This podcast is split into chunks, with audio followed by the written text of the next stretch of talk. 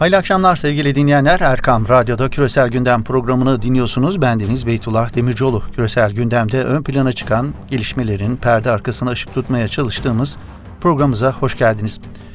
Türk dış politika gündeminin değişmez başlığı haline gelen Türkiye-ABD ilişkileri bugün de Küresel Gündem programımızın ana eksenini oluşturacak. Malum Türkiye ile ABD arasındaki sorunlar birden fazla. S-400 meselesi, F-35 krizi, Doğu Akdeniz'deki yaşanan kriz, FETÖ ve tabii Suriye'nin kuzeyinde Amerika Birleşik Devletleri'nin kurmaya çalıştığı terör devleti meselesi Türk-Amerikan ilişkilerini zehirlemeye devam ediyor. Türkiye, Fırat'ın doğusuna harekat için gün sayarken ABD, Suriye özel temsilcisi James Jeffrey, 22 Temmuz 2019 tarihinde Fırat'ın doğusunda kurulacak güvenli bölgeyi görüşmek üzere Türkiye'deydi.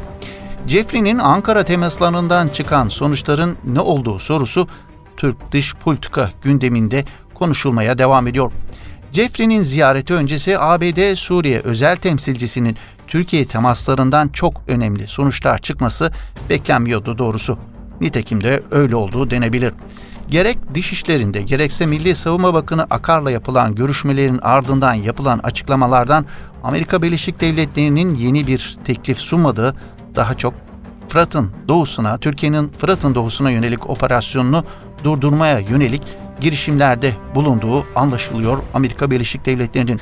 Jeffrey'nin Türkiye'nin güvenli bölgenin derinliği konusundaki 30 ila 40 kilometre ısrarına itiraz ettiği kaydedilirken bu ziyarete eş zamanlı olarak ABD Merkez Kuvvetler Komutanı General Kennedy McKenzie'nin Fırat'ın doğusunda PKK-PYD yöneticileriyle bir araya gelmesine ve görüşme ile ilgili fotoğrafların servis edilmesi dikkat çekici bulunduğu sevgili dinleyenler.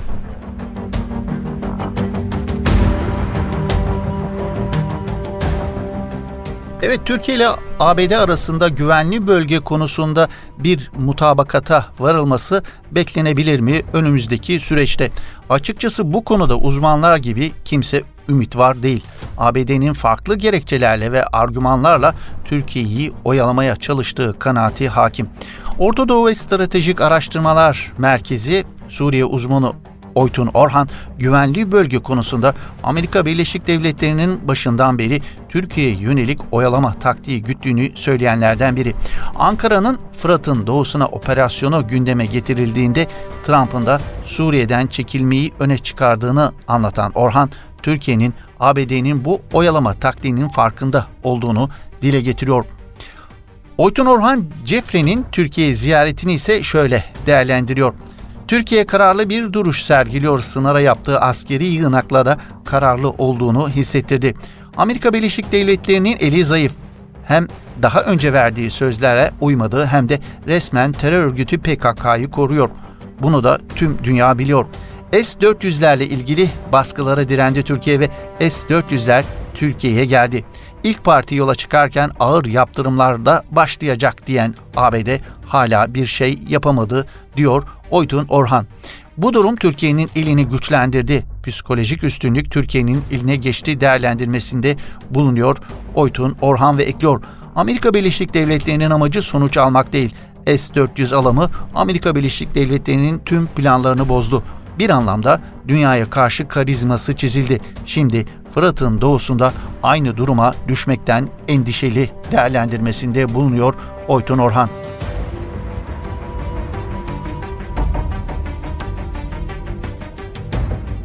Milli Savunma Bakanı Akar ve komuta kademesi bugün ABD heyetiyle yapılan görüşmeler ve Fırat'ın doğusundaki hedeflere yönelik muhtemel harekatı görüştüler. Güvenli bölge konusunda Bakan Akar'ın açıklamaları oldukça dikkat çekiciydi sevgili dinleyenler. Akar, Türkiye'nin bütün görüşleri, tekliflerini gelen ABD heyetine ilettiklerini, Türkiye'nin artık bir gecikmeye tahammülü olmadığını, gerekirse inisiyatifinizi kullanacağımızı ABD'li heyete bir defa daha vurguladık açıklamasında bulundu Akar. Dışişleri Bakanı Mevlüt Çavuşoğlu da daha önce yaptığı açıklamada Amerika Birleşik Devletleri'nin getirdiği yeni önerilerin Türkiye'yi tatmin eden düzeyde olmadığını, bu anlamda Ankara'nın artık sabrının kalmadığını belirtmişti dün yaptığı açıklamada Mevlüt Çavuşoğlu.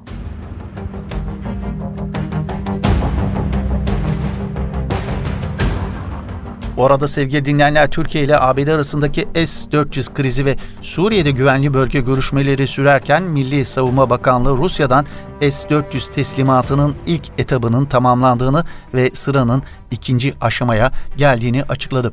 Evet önümüzdeki süreçte Türkiye ile ABD arasındaki gerilimin yönü ne yönde olacak peki? Bu noktada Amerika Birleşik Devletleri'nin düşmanlarına karşı uyguladığı katsa yaptırımlarının devreye alınıp alınmaması belirleyecek denilebilir. ABD Başkanı Donald Trump önceki gün Beyaz Saray'da Cumhuriyetçi ve Demokrat senatörlerle bir araya geldiler ve Rusya'dan S-400 alımı nedeniyle Türkiye'ye yönelik atılacak adımları konuştular. Görüşmeye ilişkin ABD basınına yansıyan değerlendirmelere bakacak olunursa ABD'nin Türkiye'ye karşı atacağı adımlar konusunda kafası bir hayli karışık sevgili dinleyenler. Bu anlamda netleşmiş bir durum söz konusu değil.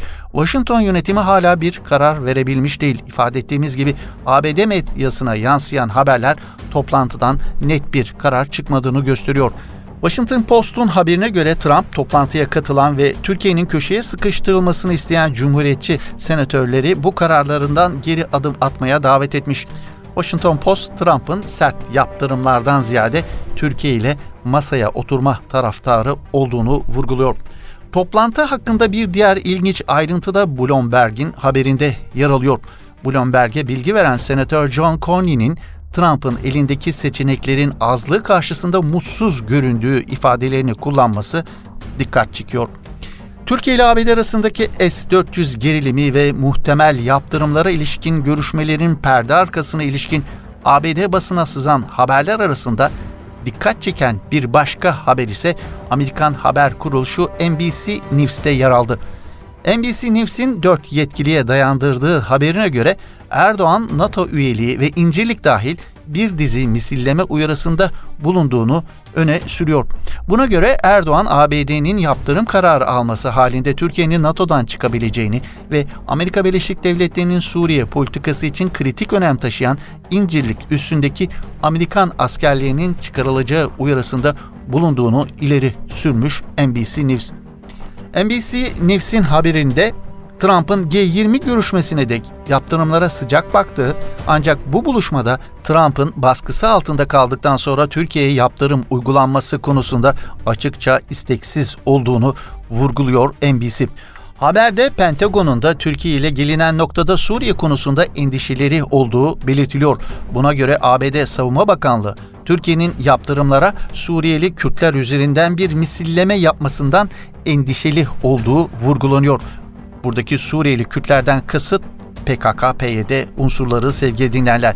NBC'ye konuşan yetkililer ABD dışişlerinde aynı endişe nedeniyle S-400'lere karşı atılacak yaptırım adımlarının ölçülü olmasını dillendirdikleri ifade ediliyor.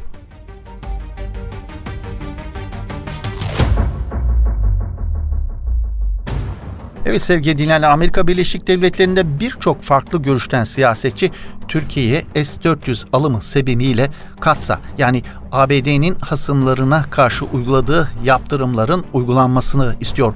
ABD Başkanı Trump yasa gereği 70 sayfalık katsa metninde listelenen 12 yaptırım kaleminden en az 5'ini seçmek zorunda.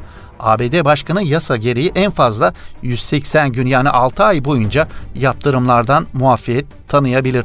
Katsa başkanın yaptırımlardan muafiyet tanıma kararı vermesi halinde bunu kongrenin değerlendirmesine sunması şartı da var.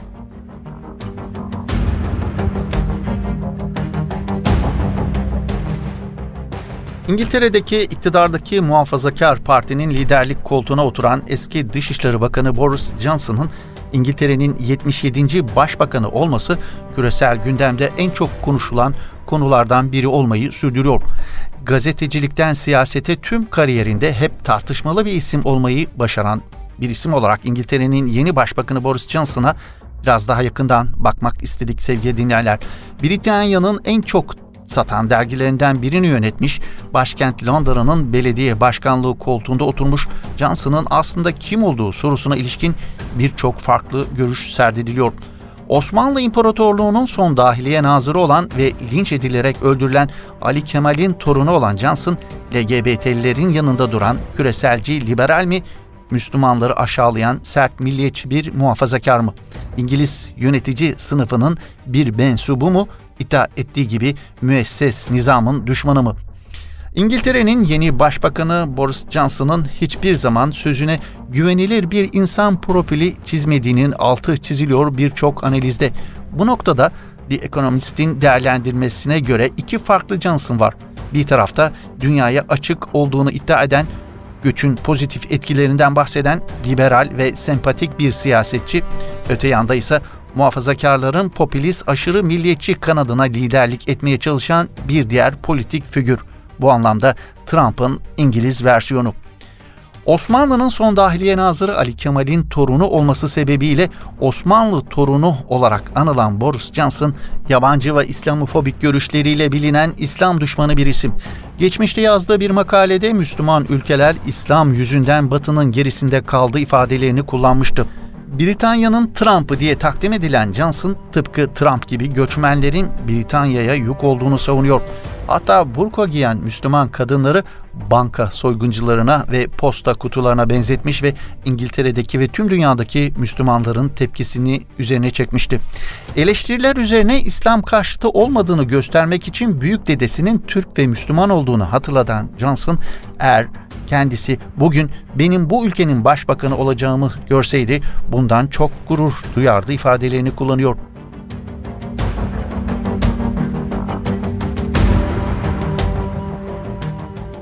Evet İngiltere'nin yeni başbakanı aynı zamanda PKK hayranı bir isim.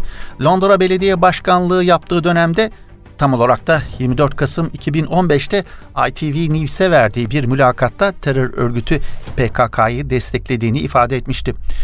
Tüm bunlardan sonra Johnson'ın İsrail hayranı bir Siyonist olduğunu söylemek şaşırtıcı olmasa gerek sevgili dinleyenler. Çünkü kendisi Büyük İsrail Devleti'ni seviyorum ve tutkulu bir Siyonistim diyecek kadar İsrail'in batılı mühibbanından. İsrail Today gazetesinde eski büyükelçilerden Ron Prochauer, Muhafazakar Parti'nin başkanlığına seçilen ve yeni İngiltere Başbakanı Boris Johnson'ın İsrail'in çok iyi, harika bir arkadaşı olduğunu söylüyor nitekim. İsrail Today gazetesinde yer alan makalesinde İsrail'in eski büyükelçisi Ron Prochauer, İsrail Avrupa'nın en büyük arkadaşlarından biri olan Theresa May'i kaybetti. Ancak iyi bir arkadaşı oldu. Bu sadece İsrail devleti için değil, aynı zamanda krallığın Yahudileri için de iyi bir haber diyor İsrail Today gazetesindeki makalesinde İsrail'in eski büyükelçisi.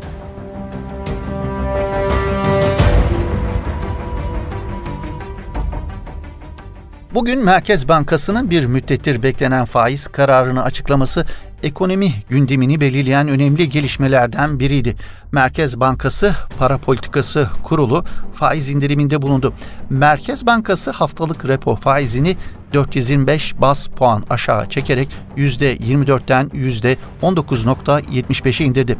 Merkez Bankası'nın faiz indirme kararının piyasalar üzerindeki etkisinin özellikle de kurlar üzerindeki etkisinin ne olacağı yakından takip edildi. Beklentilerin aksine faiz indirimi kurlar ve özellikle dolar üzerinde olumlu bir etkisi oldu sevgili dinleyenler. Kurlar üzerindeki olumlu beklentinin önümüzdeki günlerde de süreceği dillendiriliyor ekonomi uzmanları tarafından. Bu ekonomi haberinin küresel gündem programımızla ilişkisi ne peki? Amerika Birleşik Devletleri'nin para birimi dolarının saltanatına ilişkin bir değerlendirmeyi paylaşmak için böyle bir giriş yaptık. Türkiye'de ekonominin özellikle faiz kur dengesine ilişkin değerlendirmelerine paralel dünyanın önde gelen yatırım bankalarından CP Morgan'ın Amerikan dolarının orta vadede gücünü yitireceği tahmininde bulunması oldukça geniş yankı buldu uluslararası medya kanallarında.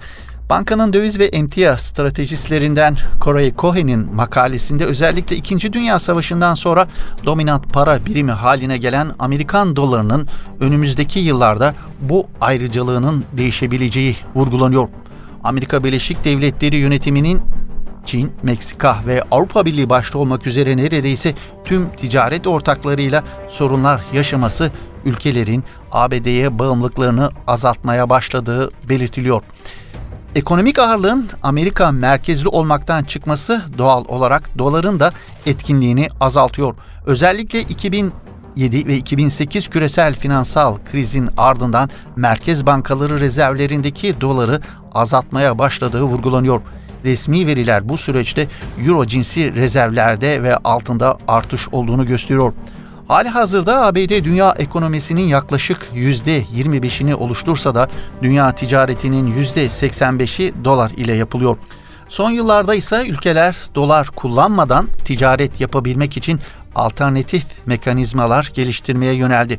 Son olarak Uluslararası Uzlaşma Bankası baş ekonomisti Claudio Borio petrol fiyatlandırmalarını euro üzerinden yapmayı teklif etti. Borio, petrol ticaretinin ve uzlaşmaların euro üzerinden yapılması ödemelerin dolardan euroya kaymasını sağlayacağını savunuyor. Avrupa Merkez Bankası da Haziran ayında yayınladığı raporunda ticaret gerilimlerinin ve tek taraflı yaptırım kararlarının Euro'nun uluslararası gücüne artırıcı etki yaptığını belirtiyor.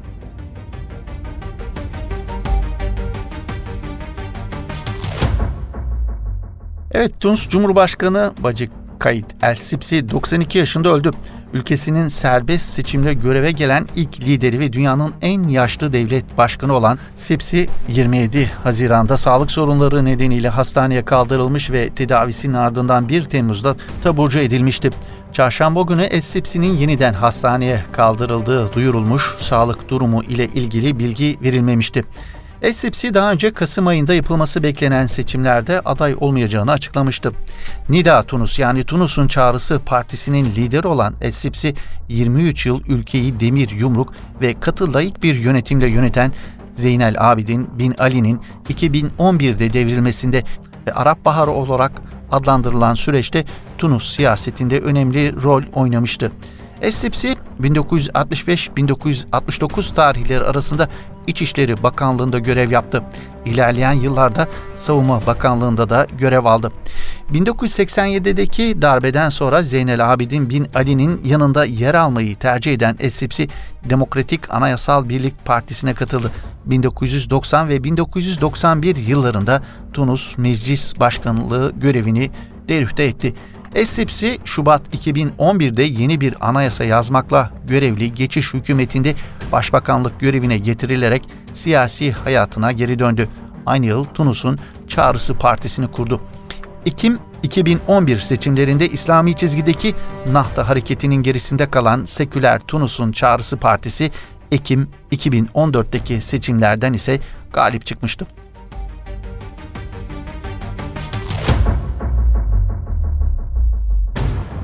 Evet sevgili dinleyenler bir küresel gündem programımızın böylelikle sonuna gelmiş bulunuyoruz. Yeni bir küresel gündem programında buluşmak ümidiyle hoşçakalın. İyi akşamlar efendim.